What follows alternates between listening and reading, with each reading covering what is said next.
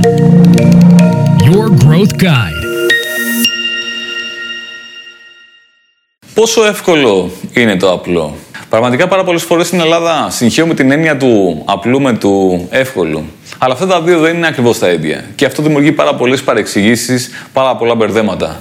Γεια σας, είμαι ο Κάρλος Τηλεκυριά από το Marketing Growth Guide και σήμερα θα συζητήσουμε για αυτό το θέμα του απλού VS εύκολο. Τι σημαίνει απλό, τι σημαίνει εύκολο; Αφορμή για αυτό το βίντεο είναι μια εκπομπή Masterchef που έβλεπα πριν από λίγο καιρό Όπως είπε, φάση μια παίχτρια πηγαίνει να αντιγράψει ένα πιάτο, ένα απλό πιάτο, όπως είχαν πει οι κριτές, και δεν το έχει αντιγράψει πολύ καλά. Και όταν συζητούσε με τον Κρήτη, λέει ο κριτή ότι κοίταξε να δεις από τη στιγμή που λες ότι είναι απλό πιάτο, έπρεπε να το έχεις αντιγράψει τέλεια, το απλό πιάτο. Και το ακούω εγώ και κάτι δεν μου κάνει κλικ όλο αυτό. Δηλαδή, ακούγεται λογικό, αλλά δεν είναι. Τι σημαίνει απλό. Το απλό δεν σημαίνει εύκολο. Είναι διαφορετικές λέξεις. Άλλο απλό, άλλο εύκολο. Παλαιότερα, πολλές φορές ε, ερχόντουσαν ε, οι δυνητικοί πελάτες ε, στην GIM και λέγανε «Θέλω ένα απλό site». Και τα πρώτα χρόνια αυτό είναι πάντα κάτι το οποίο μου χτυπούσε περίεργα. Απλό site. Δηλαδή το στυλ, τι σημαίνει απλό site; Σημαίνει οικονομικό site.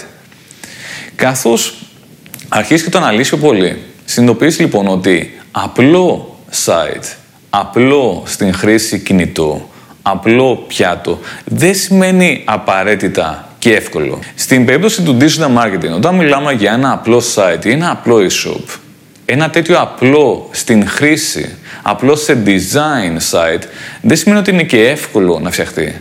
Κάποιοι άνθρωποι χρειάζεται να σκεφτούν πάρα μα πάρα πολύ για να το κάνει τόσο εύκολο στην χρήση, για να το κάνει τόσο εύκολο κάποιος να πάει να εκδηλώσει ενδιαφέρον ή να αγοράσει.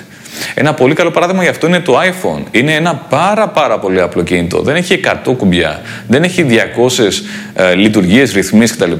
Είναι πάρα πάρα πολύ απλό στην χρήση του. Είναι αυτό που λέμε intuitive, είναι διαισθητικό στην χρήση του.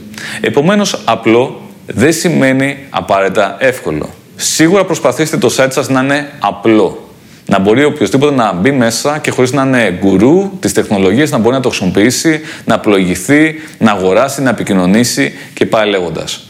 Επειδή δεν είναι και τόσο εύκολο να φτιαχτεί ένα τέτοιο απλό site ή shop, γι' αυτό το λόγο έχουμε φτιάξει ένα checklist το οποίο το δίνουμε μέσα από το site της GIM για να μπορείτε να καταλάβετε τι ακριβώς σημαίνει απλό και να βαθμολογήσετε το site σας κατά πόσο είναι ένα απλό, αποτελεσματικό site το οποίο μπορεί να κάνει τη δουλειά του και να πείσει τους επισκέπτες να γίνουν πελάτες ή δυνητικοί πελάτες, δηλαδή να έχει καλό conversion rate.